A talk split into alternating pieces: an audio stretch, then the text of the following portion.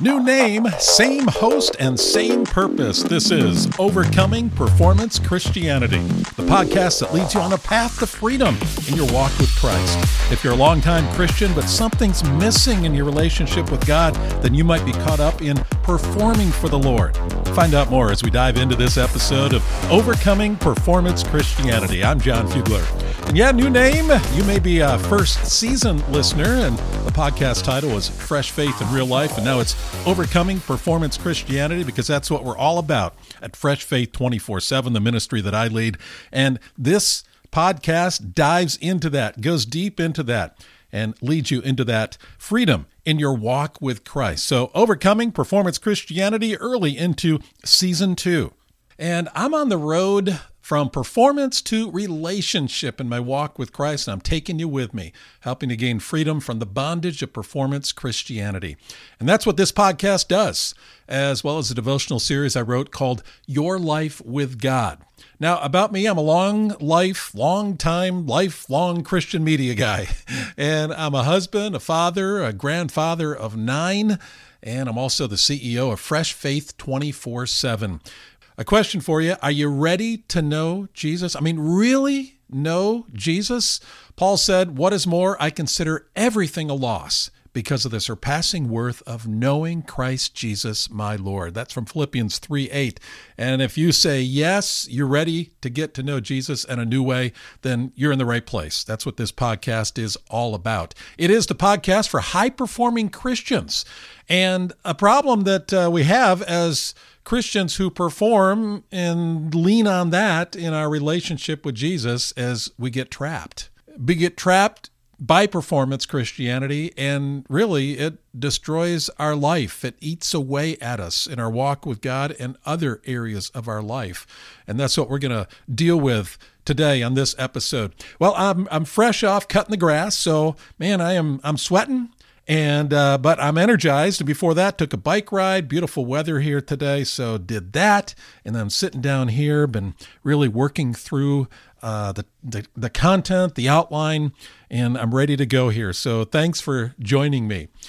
In this episode, I'll tell a detailed story of bondage to freedom, and I'll share how you can get started down that road too. Plus, I've got a guest, and he's going to help us create an environment that gets us out of the performance cycle. This isn't just principles. It's not just theory. It's not just theology. It's about real life and how we can experience fresh faith and how we can jump out, get out, escape from performance Christianity. Here's something that uh, I want to give to you. Uh, how you doing in your relationship with God? Is it healthy? Uh, how healthy? Well, I've developed a spiritual self-assessment that'll give you some answers, and I want to give that to you. This self-assessment will take just three hours to complete. No, just three minutes. Just a three-minute assessment, okay? And it includes some probing questions that will give you the honest truth about your relationship with Christ. So go get it now and take it. You can get it at fresh faith two four seven dot com. It's my gift to you. Go to my website, fresh faith two four seven dot com. Also have a link in my show notes. If you're listening on a podcast app, the show notes are on there, and you click the link, and you can go ahead and get this self-assessment, spiritual self-assessment, or you can go to my website where I've got the podcasts as well at fresh faith two four seven dot com. But right there on the website on the homepage, there's a button for the self-assessment. Grab that, take it, and you'll find a lot about yourself. Yeah, as we talk about performing for Christ, which is the opposite of relating to Christ, this will help you determine where you are in that continuum. It's going to be self-evident. Just in those three minutes, you're going to see some patterns. So grab the self-assessment at fresh faith two four seven dot com. Uh, this episode, as I promised at the end of last episode, uh, we're going to talk about freedom. Uh, freedom of knowing Christ. As I mentioned earlier, being trapped by performance Christianity, it really does destroy our life. It, it eats away, it crumbles our, our walk with God. We don't have an authentic walk with Christ. We're missing out on what Jesus wants in our relationship with Him. Well, today we're going to talk about the freedom of knowing Christ. Uh, the story I want to tell really is mine. I, I grew up playing sports, and I loved it. I still do as much as I can right now. Uh, I was the consummate competitor. And above all, I hated to lose. Got to admit that. I hated to lose, but sadly, uh, winning and success were so expected of me. By my parents? No. By my teammates? Not really. But by me. I mean, I had that bar so high, I could not always jump over it. In fact, it was so expected of me, maybe you can relate to this if you're an athlete or have been one, that I didn't often experience joy when I did win. I wanted to win so much, and it was expected of me that when I did win, it was like, okay, that, that was expected. So I missed out on the joy a lot of times. And my competitive flair, it really shined brilliantly in nonstop games with my friend, my best friend growing up, uh, Matt. Matt and I, um, well, we, we just did everything together. Uh, we, we call it unorganized sports. We played baseball together, hockey, ping pong. We had ball throwing competitions, batting, uh, board games, backyard battles. Now, we even made up games when we were out of games to play. We were really creative. That's kind of missing these days, isn't it? We just, we all we had were these round things called balls and these sticks called bats or hockey sticks. And Mertz and I, which was his nickname, we, we competed with the best of them. I mean, we really went for it. And we had verbal competitions too. I remember our constant debates over whether the American League or National League was the best. And uh, I was a diehard National League guy. He was American League to the core. And we'd shout valid arguments across the street at each other. Uh, neither of us giving an inch. And we'd I'd be on one side, I'd go, National. He'd go, American. I'd go, National. And we'd name some players and that kind of thing. And much of the time, our competitiveness was really went over the top. We'd race home from school. We'd go face-to-face at his ping pong table in his family's beautifully finished basement. Back then, very few people had finished basements. This was this was awesome. Well, would we play a game or two for fun? No. We'd play World Series style, best of seven. But that wasn't enough. We would play best of seven of best of seven. This would go on for hours, two or three hours of intense competition. I think, like, what's that, fifty games? And we'd do it for several days in a row. I mean, I I got pretty good at, at ping pong. Now, on the baseball diamond, I was a hard-throwing left-hander, a pitcher, uh, living for that exhilarating challenge of blowing the ball by the hitter. I just reared back and threw as hard as I could. Each batter was my enemy to conquer. I wanted to be perfect every time I walked to the mound. My standards were so high. They were too high. I mentioned that. And it led to discouragement and actually fits of anger when I didn't succeed. But that that's another story. My competitive lifestyle wasn't limited to sports, though. Whenever there was a chance to win at anything, I was ready to go. Board games, spelling bees, races to the bus stop, you name it. Uh, my high school football coach once said this. He said, listen carefully. He said, for those who played tiddlywinks, okay, you ready for this? If you're playing tiddlywinks, play with manhole covers. In other words, go all out. Not these little tiddlywinks, get a manhole cover and then play. And maybe that contributed to my need to win every time. Performance was my friend and my worst enemy. It became a demon that plagued me for decades, spilling unchecked into my spiritual life. I was conditioned to believe that my value was based on the way I performed. I accepted myself for what I did, not for who I was. And I remember when I gave my life to Christ, at that decision point, I thought to myself, if God can accept me for who I am, I guess I can too. And I went forward at a small country church on a cold winter night and turned my life over to Jesus. And by his grace, I was accepted for who I was, and I didn't have to live a performance-based life anymore. I think I mentioned this uh, last time. On the night of my conversion, I was told by a church leader that if I didn't do anything else, to spend five minutes a day reading the Bible. And that was good advice. I believe this routine kept me in the game because I did that.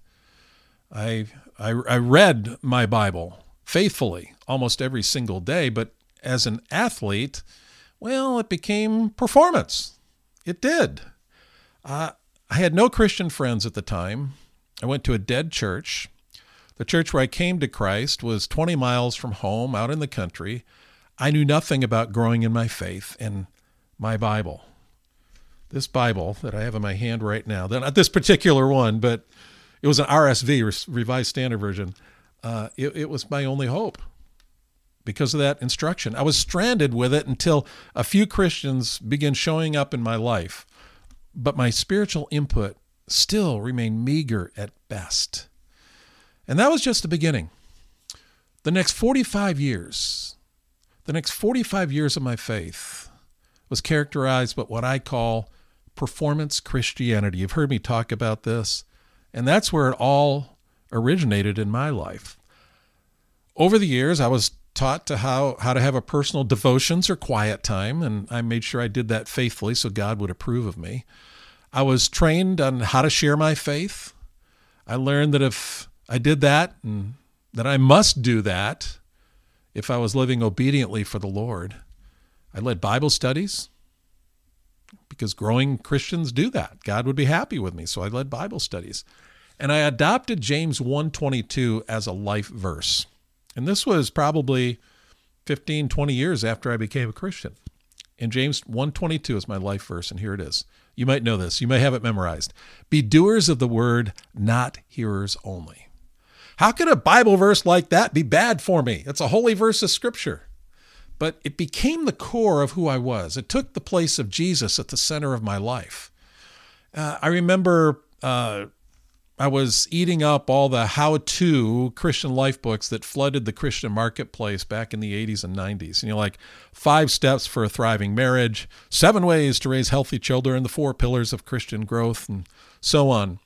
And I went to a lot of conferences, too, where Christian speakers affirmed this step-by-step to spiritual success philosophy that, that the books I read had talked about, too. So I was driven by performance for God. And then I, I thrust myself one hundred percent into full-time Christian service right out of college. And that environment, well, it, it fed my need to perform. It was an ideal place for a performing Christian. Over the years, I became a Christian leader again and again in a variety of settings. It was the perfect world for me, but it poised me for a disaster I never saw coming. The shell of Christian service wasn't supported by a core of healthy relationship with Jesus. I was, quote unquote, playing Christianity. In my thirties, I imploded. But it still took another two decades to discover freedom from the bondage of this works-based Christian life. I had mistaken performing for God for knowing Jesus. Let me say that again. I had mistaken performing for God for knowing Jesus. I was wrapped up in activities and outcomes, and I'd missed Jesus altogether. The lifestyle was addictive, too. The more I knew about living the Christian life, the more I wanted to know how to do it more and better. And I felt like I was growing spiritually. All the outward signs were were were verifying that. We're we're saying, yes, that's true. While I was I was crumbling inside. I, I didn't know Jesus intimately. I knew about him. I knew what to do. I knew what I thought he wanted me to do. And and yet something was going on inside that wasn't good. Obedience to Christ and knowing Christ, two different things. Okay? They can be disguised by Satan as the same thing. The father of lies, the devil, had me completely fooled. Absolutely, totally, one hundred percent deceived. I'd, I'd played right into his hands from the day I became a believer. I was fragile, missing what God really had in store for me, and that was relationship. When God gave me the gift of my salvation, it wasn't his intention for me to slip into performing for him. Uh-uh. And I can imagine his tears as I repeatedly leaned into service rather than leaning into him. Now, I don't want to say that I was miserable all the time. I was not, okay? I want to be real for you here and, and paint a balanced picture because I had many, many spiritual victories and some incredible times of growth. I fell into the arms of Jesus in countless seasons over those decades, but the seasons were short-lived. And they would fade away for years at a time. And I had a default, and this default was performance Christianity, serving Jesus rather than knowing him. And yes, I did get to know Jesus, but not deep enough. Not deep enough, if you know what I mean. And I had great victory in my service for him. Ministries were established. People came to Christ. People grew in their faith. So I'm not saying it negated everything that I did in serving for Jesus, but man, it, that's not equated to knowing him and having an intimate relationship with him. We look at Ephesians two eight, where the Bible explains that we're saved by grace and it's a gift from God and it has nothing to do with our efforts. But once we're saved, too many of us refuse to live by grace, don't we? Can you relate to that? We live by effort. We say we've got our salvation, now let's prove it. And our society expects and rewards great efforts and achievements, and this is directly opposed to God's ways. I believe that. No wonder it's a daily struggle to toss out our filthy rags of performance and humbly cling to Jesus as our only hope for spiritual health. Isaiah sixty-four six nails it when it says, "All of us have become like one who is unclean, and all our righteous acts are like filthy rags. We all shrivel up like a leaf, and the wind, and like the wind, our sins sweep us away." Now that's a convicting verse. All our righteous acts are like filthy rags. Your problem of performing may not be as severe as mine, but this sin creeps into all our lives. We live in a world that honors, rewards, and encourages performance, and that's not a bad thing. In your job, you need to perform well. That's why you're there. As a parent, you should do your best. If you're a student, you need to put forth effort to learn and get good grades. Husband, yeah, love your wife. Show it by actions. Yes, we are to do things. Doing is good. But when we transfer that to the core of our spiritual life, we can cave in if it takes over. Instead of letting the world's way spill into our relationship with God, how about if we let our relationship with God spilling into the world in which we live? Reverse it. It's not a novel thought. Jesus said it this way. He said, "You are the light of the world. You are the salt of the earth." The problem is we're so focused on being salt and light that we've forgotten the original light, who is Jesus. He's the light we're, we're supposed to shine.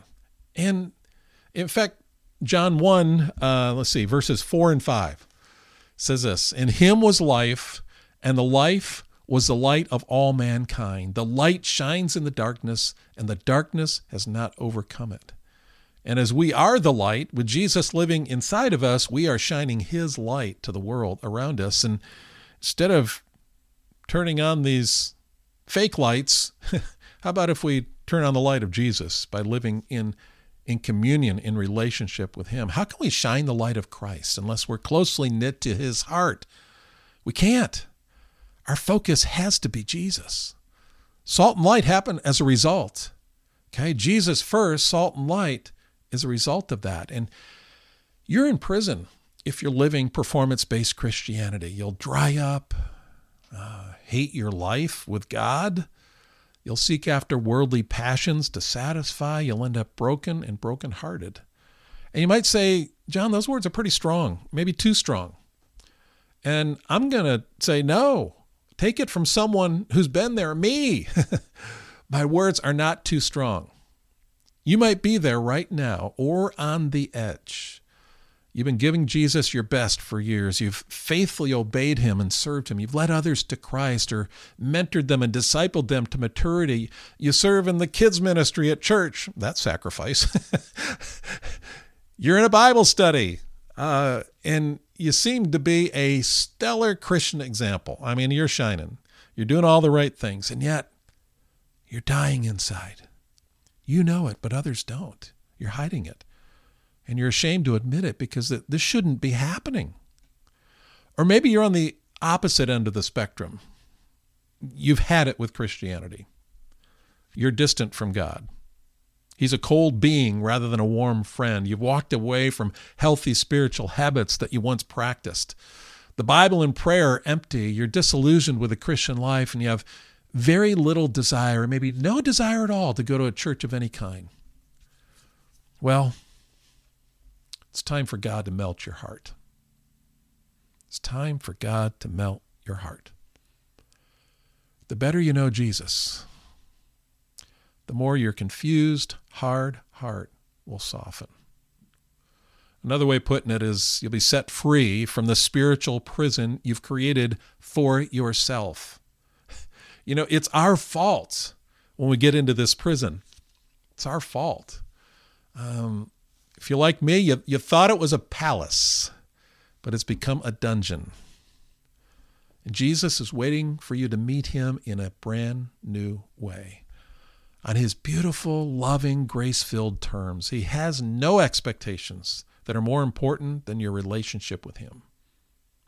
This is where a vibrant spiritual life starts, it continues, and ends. It's all with Jesus, all the way to your last day on earth. As I was working through the thoughts that I wanted to share with you, and I have shared with you, Um, it's remarkable that a friend texted me with this. He said, "Dad took his last breath at seven oh eight this morning. He is healed and is now with Jesus for eternity." I have a question for you. Will your remaining time on earth be characterized by a life with Jesus, enjoying him now as you prepare for a life of eternity with him? We're going to enjoy Jesus in an amazing way when we meet him face to face, but he offers us enjoyment with him now.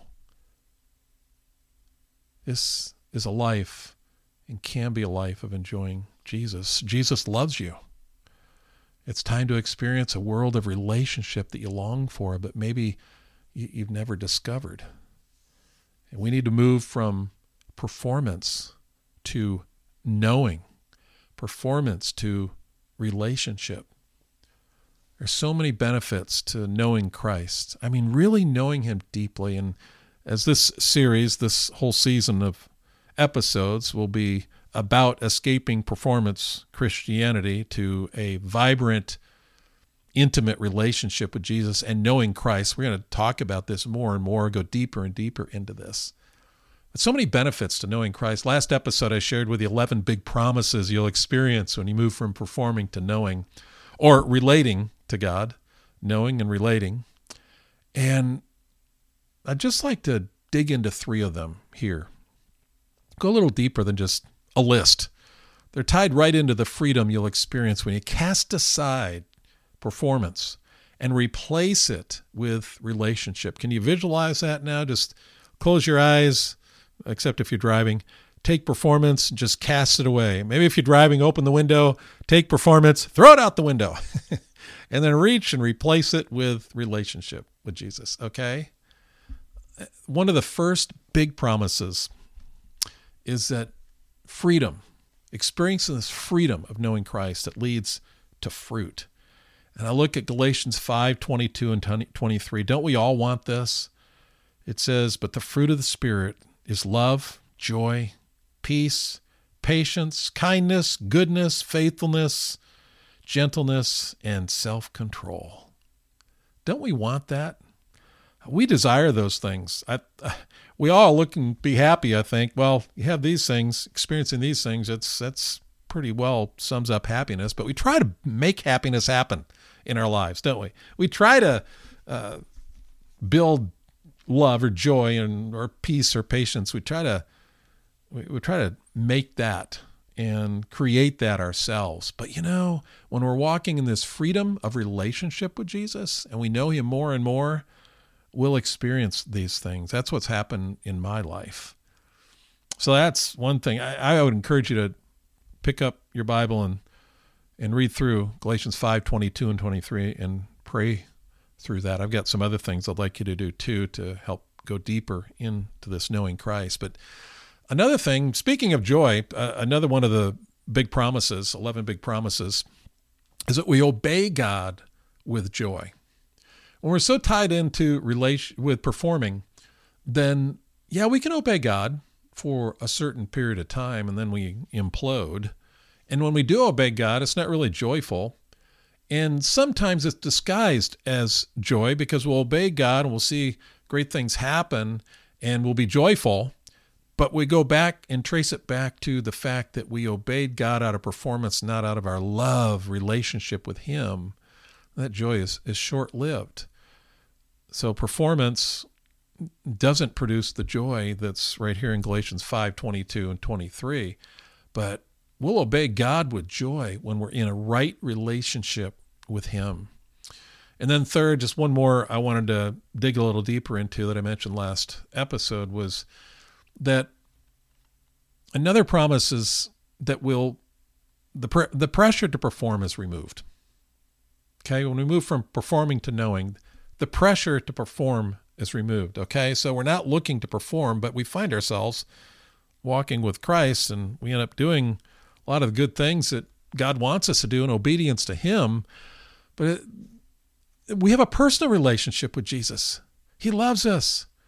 He is our friend, our Savior, um, not standing over us with a whip and saying, perform. Yet in our minds, sometimes we look at it that way and we feel the pressure. We don't want to make a mistake. We don't want to, yeah, we're going to sin. We will. And we come back to Jesus and claim His forgiveness. But there, there's this pressure. If, if you're a performance Christian, you know what I mean. But if you move from performing to knowing, and that attitude that we'll be talking about more and more, then that pressure to perform is removed. Three big promises out of the eleven. And I'm going to hit back on these as we go through this series, because these are, this is how it plays out in real life. So yeah, I'm a, I'm moving from performance to relationship, but what does that mean and what difference does it make? Well, freedom leads to fruit. Uh, we obey God with joy. Pressure to perform is removed. And there's eight others I'll be sharing with you too. So here's what I'd like you to do as a way of moving into this new world of knowing Christ. I've created something that you can download called uh, Knowing Jesus, the Light of the World. We talked about Jesus as the light of the world, and then we're the light of the world. And uh, so there's, I want you to know that aspect of Jesus. And I've created a, a short, um, just a two-page, one and a half page actually devotional that I would love you to download. Then there are questions at the end. There's three ways you can work through this. One is that you read a, a passage I'll have for you, and then um, I will have you reflect, and there's some questions, and then I'll have you pray. So read, reflect, and pray. And it's all around knowing Jesus, the light of the world. Now to get this, Uh, you, you'll find it in the show notes. I got a link for you. Uh, there's, you don't have to give your email address or anything. It's a direct download, and it's in the show notes. Go ahead and download that and spend a few minutes working through this. This exercise will help you really immerse yourself in Jesus and in one aspect, one identity or character quality of Him is Jesus, the light of the world. You can know Jesus, the light of the world. So would you do that? Would you take that and download it? Go to the show notes on my website or the show notes that are in the podcast app that you're listening to the podcast on right now. Click that, download it, and go through that. Spend some time with the Lord.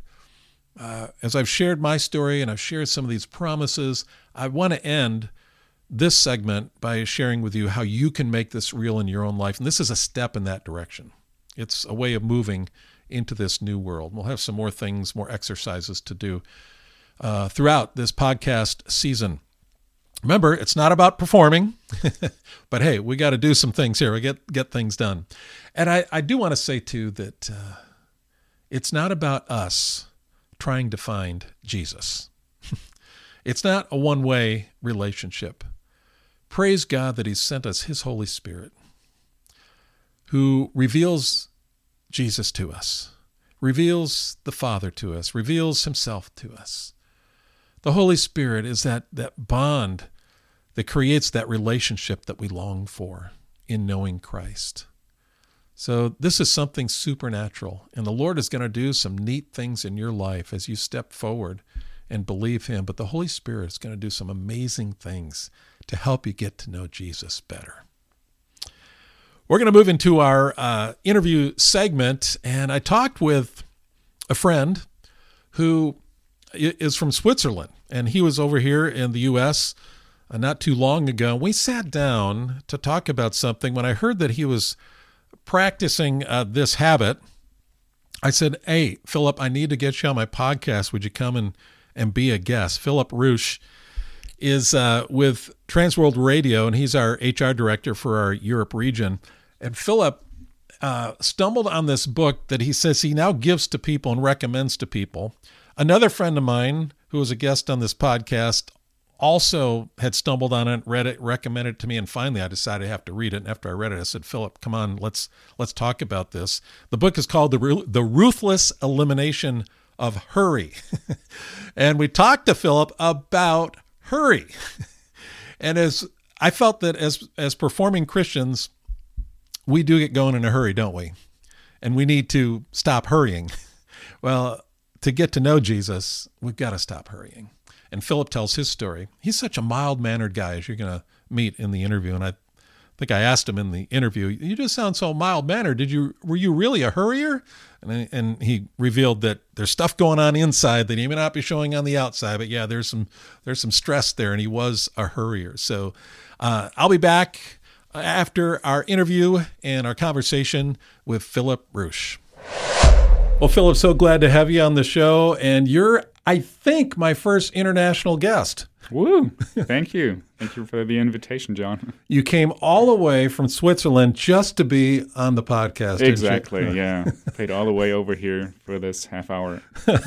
Well, the truth is, Philip's here leading us uh, at T W R in some sessions that will help us build our teams. And, and, and so I said, this is an opportunity for me to get you in, in the studio so we can talk about another topic that you had been really working with us on and trying to, you're an ambassador for this topic, and that is to slow down. um, and so I, I just wanted to get you in here to talk about that. And uh, first of all, uh, you're a pretty structured guy, aren't you? Yeah, I do like order.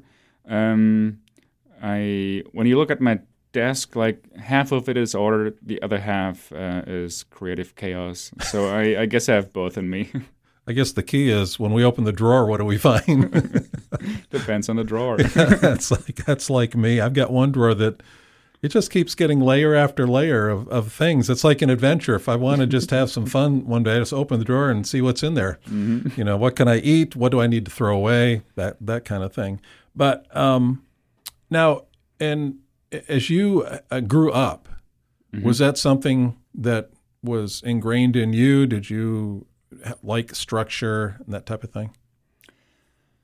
Um, generally, yes. Um, I, I do like structure.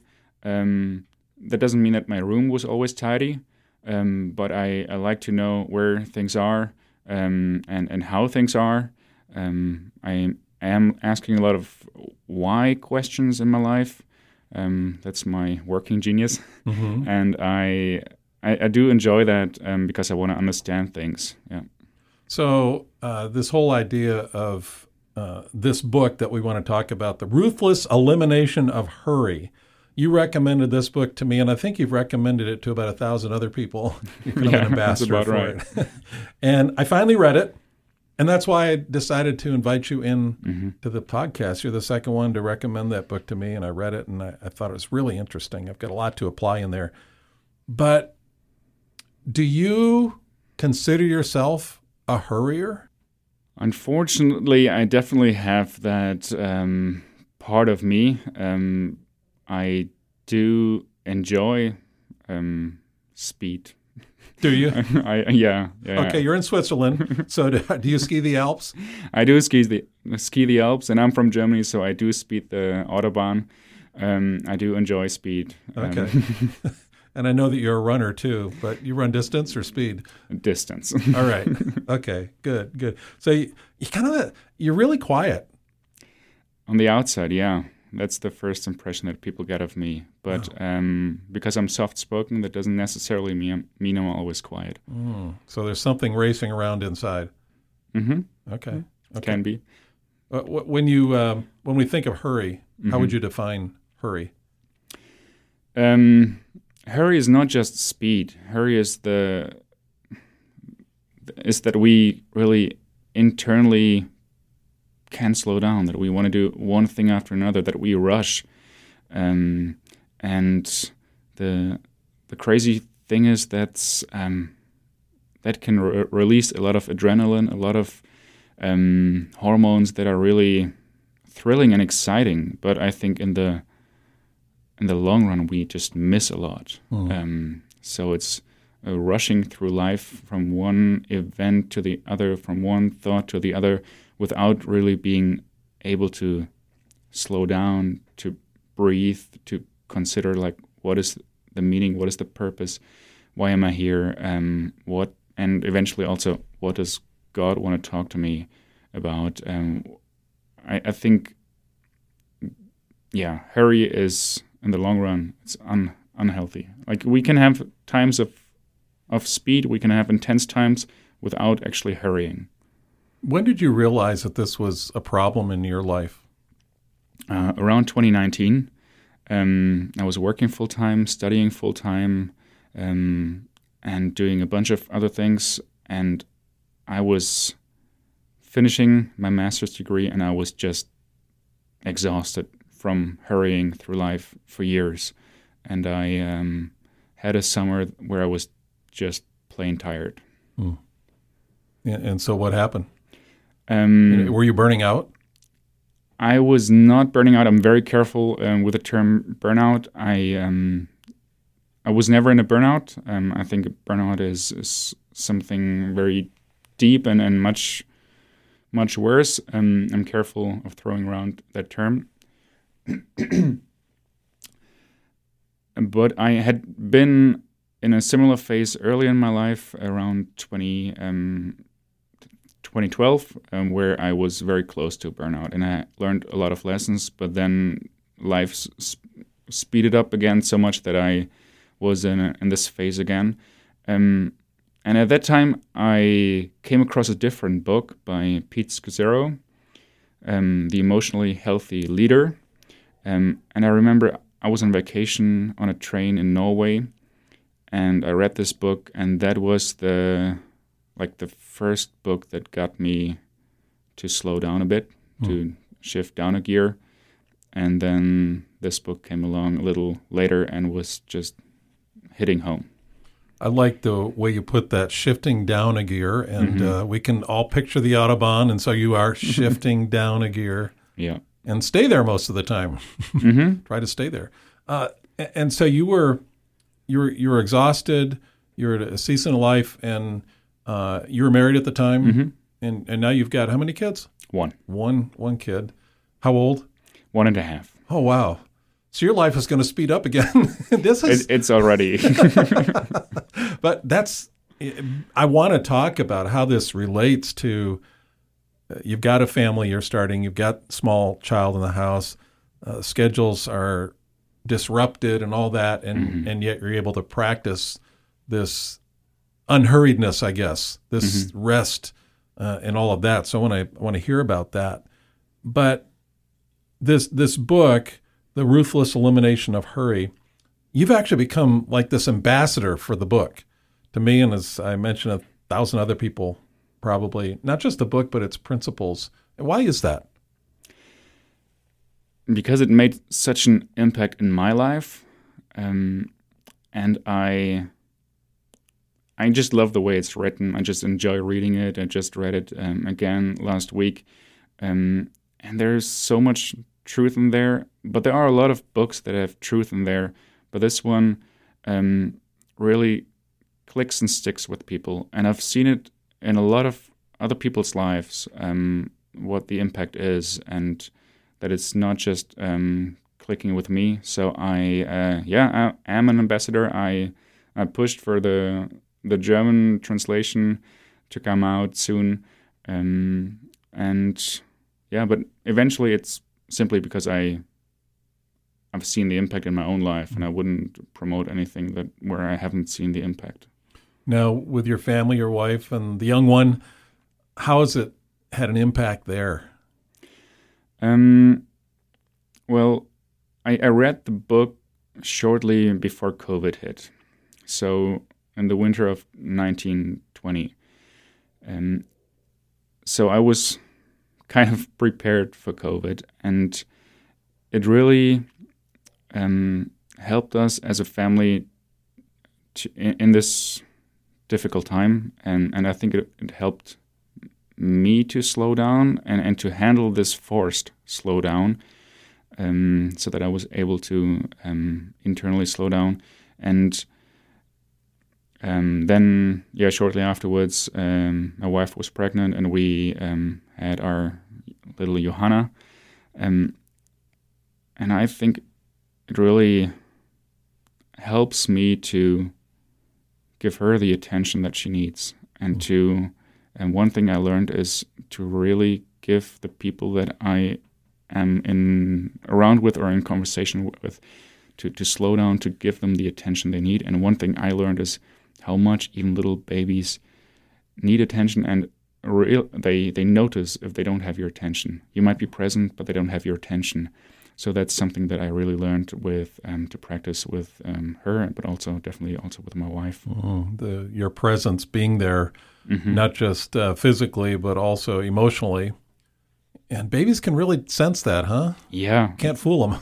Yeah, it's amazing. Like, because they they watch your, your eyes where, where you are, and they immediately know if uh, your attention is on your phone or on them. And um they can speak, uh, but they can let you know that they want your attention. Now, we've been talking about a hurry, and uh, what does that look like when you move from uh, hurry and you ruthlessly eliminate it? I mean, what kind of changes? What what is it? A, what does it uh, practically? How, how does it play out in your life? Well, you said practically. I, I want to use the word practice. Um, We, it's not a, I think for most people it's not a one eighty shift, um, but it's more like starting to practice some of the practices. Um, so I I just had to really learn and, and take one step after another, and I'm still learning and, and, and making changes in my life. One area or two areas I really started making changes with was, one is my, my morning routine, and the other is um, my my Sabbath, and the third is um, the whole topic of, I would say, digital minimalism. Mm. Those three areas I started working on, and still, um, yeah. Tell Re- us about those. Yeah. Uh, what do your mornings look like? Uh, three things are most important to me in the morning is, one, um, spending time with God, and I I was honestly, I would say, for more than half my life, probably twenty years, struggling with finding regular time with that. Um, always, you know, started a new devotional and kept it up, um, devotion times for a few weeks, maybe months, and then um, it didn't become a habit, um, and I lost track of it. And I made it my routine to get up earlier, like an hour or an hour and a half before everybody else gets up, to have time for that, but also to have time for uh, my physical exercises. Um, and because, very simply, if I don't do that, my back will tell me, and I pretty quickly get back pain. Oh. So that's pushing me there, and um, that has become a discipline. And um, and then spending some time with the family and not rushing directly into into the day, but have time with my daughter, have time with my wife, before um, I do everything else. So basically, I, I said I want to do the most important things in my life, like spend time with God, spend time with myself, and spend time with my family. Um, do that before I do anything else, because then if you know if the day goes sideways for whatever reason, I still know, like, I've done the most important things. I've made step fo- steps forward there, um, and I I know it wasn't a wasted day. Mm. I like that. What does it look like to spend time with your family in the morning? Yeah, I understand your time with God, but then now your daughter wakes up and your wife wakes up, and how do you how do you go into the day? It depends on the day um, of the week. Um, if, for example, my wife's working or, or not, or if I am having a, a daddy day or not. But uh, generally, um, having breakfast together, um, maybe making a tea um, for my wife, um, or just cuddling with my daughter. Um, I love um, like being there when she wakes up and when she opens her eyes, and um, just, you know, holding her and then just watching her. Um, and it really changes because she's um, developing so much at that age. Um, sometimes she wants to cuddle, sometimes she wants to draw and play, and then I just watch her and I'm present with her. Hmm.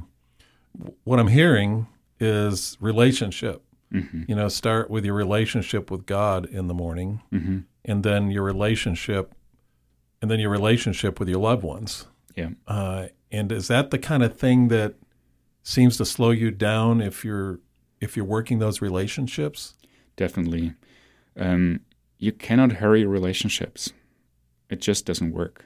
I mean, people will sense that if you uh, squeeze them in your hurried schedule, and then when you meet with them, you know, you check your phone and, and other things.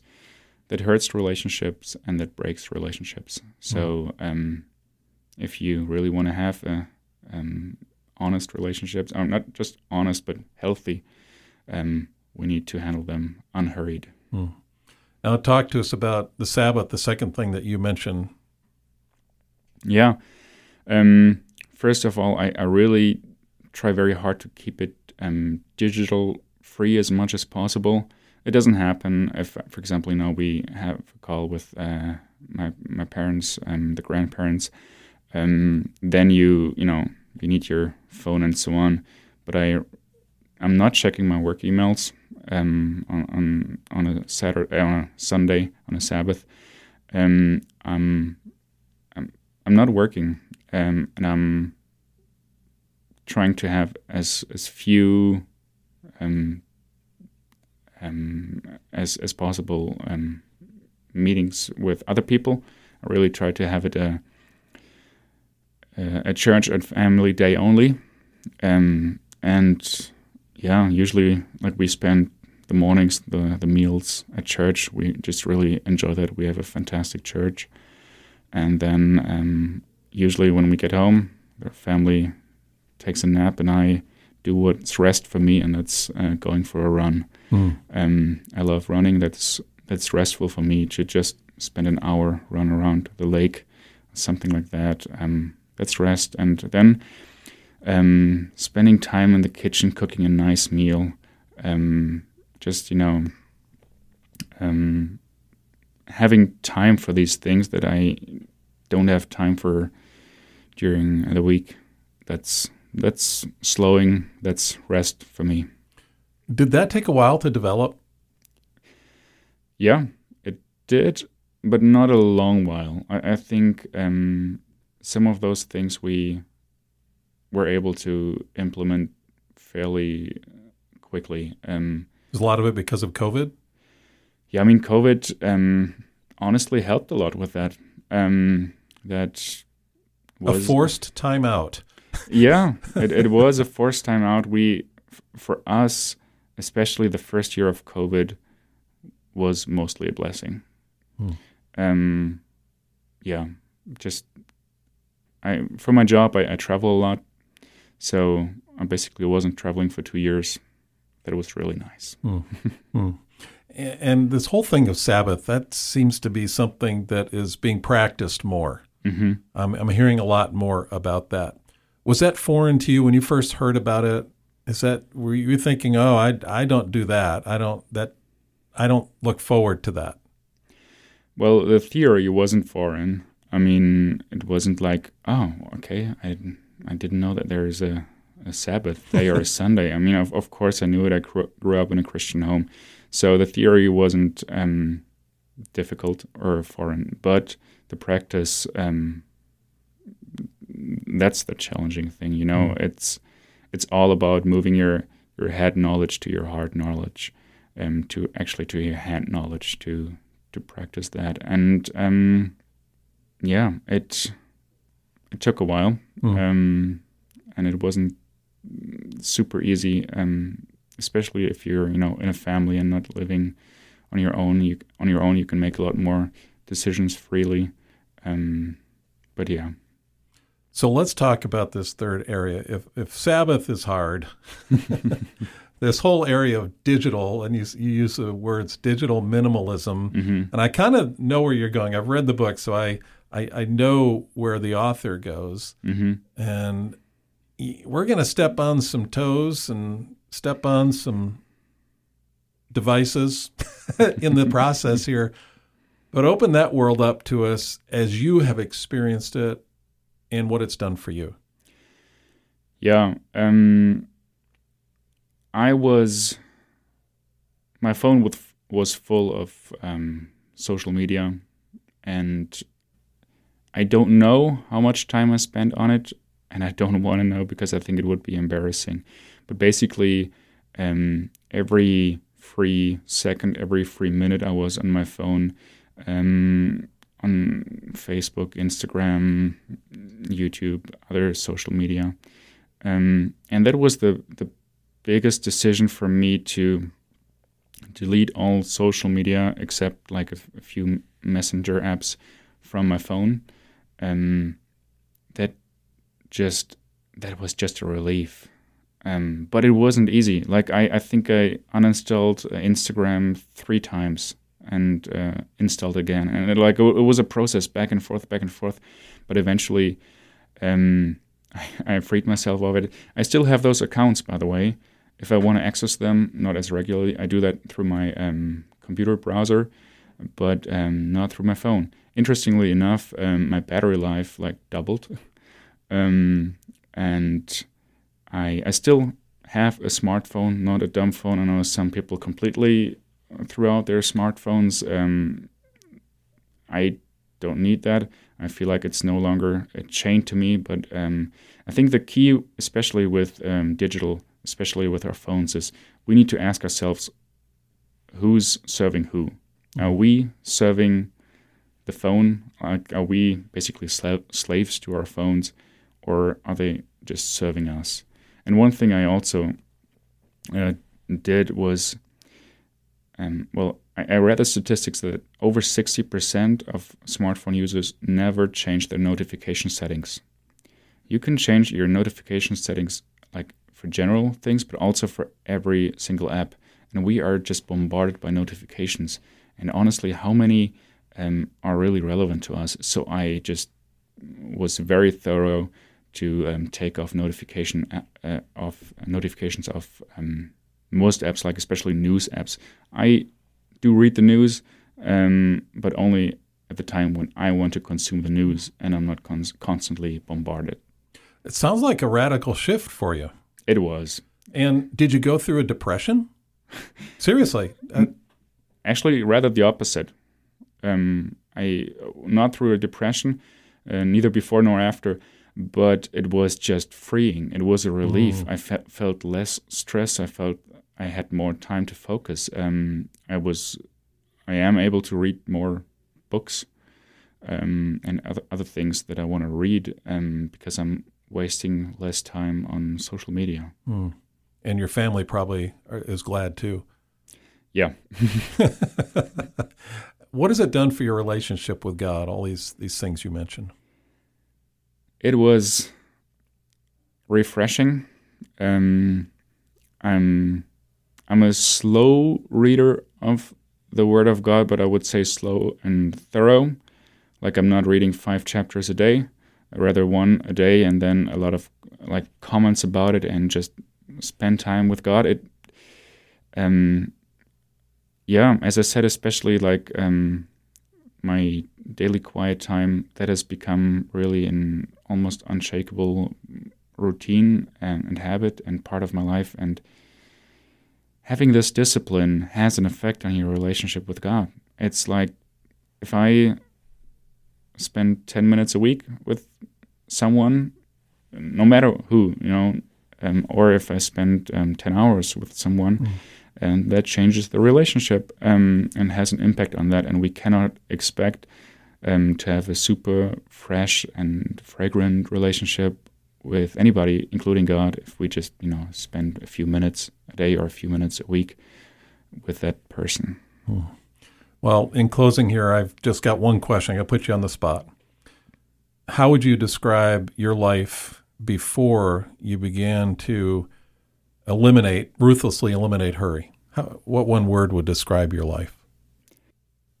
I, I guess I can't choose the word hurried now. That would be too cheap. um, one word, uh, maybe it's unreflected, an English word. Unreflective? Yeah, like I didn't reflect much on my life. I was just, you know, mm. speeding through it. Kind of surfacey. Mm-hmm. Yeah, okay. And then, and now, um, you're on this side of it. Um.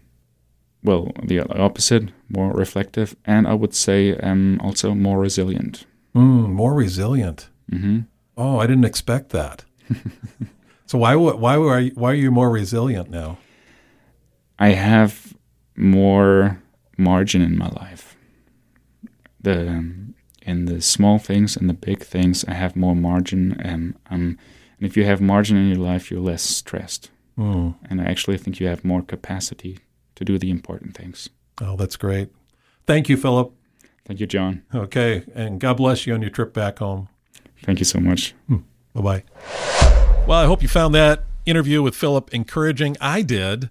Those of us who are performance-based Christians and trying to get through this, this whole thing of hurry is very applicable to our lives.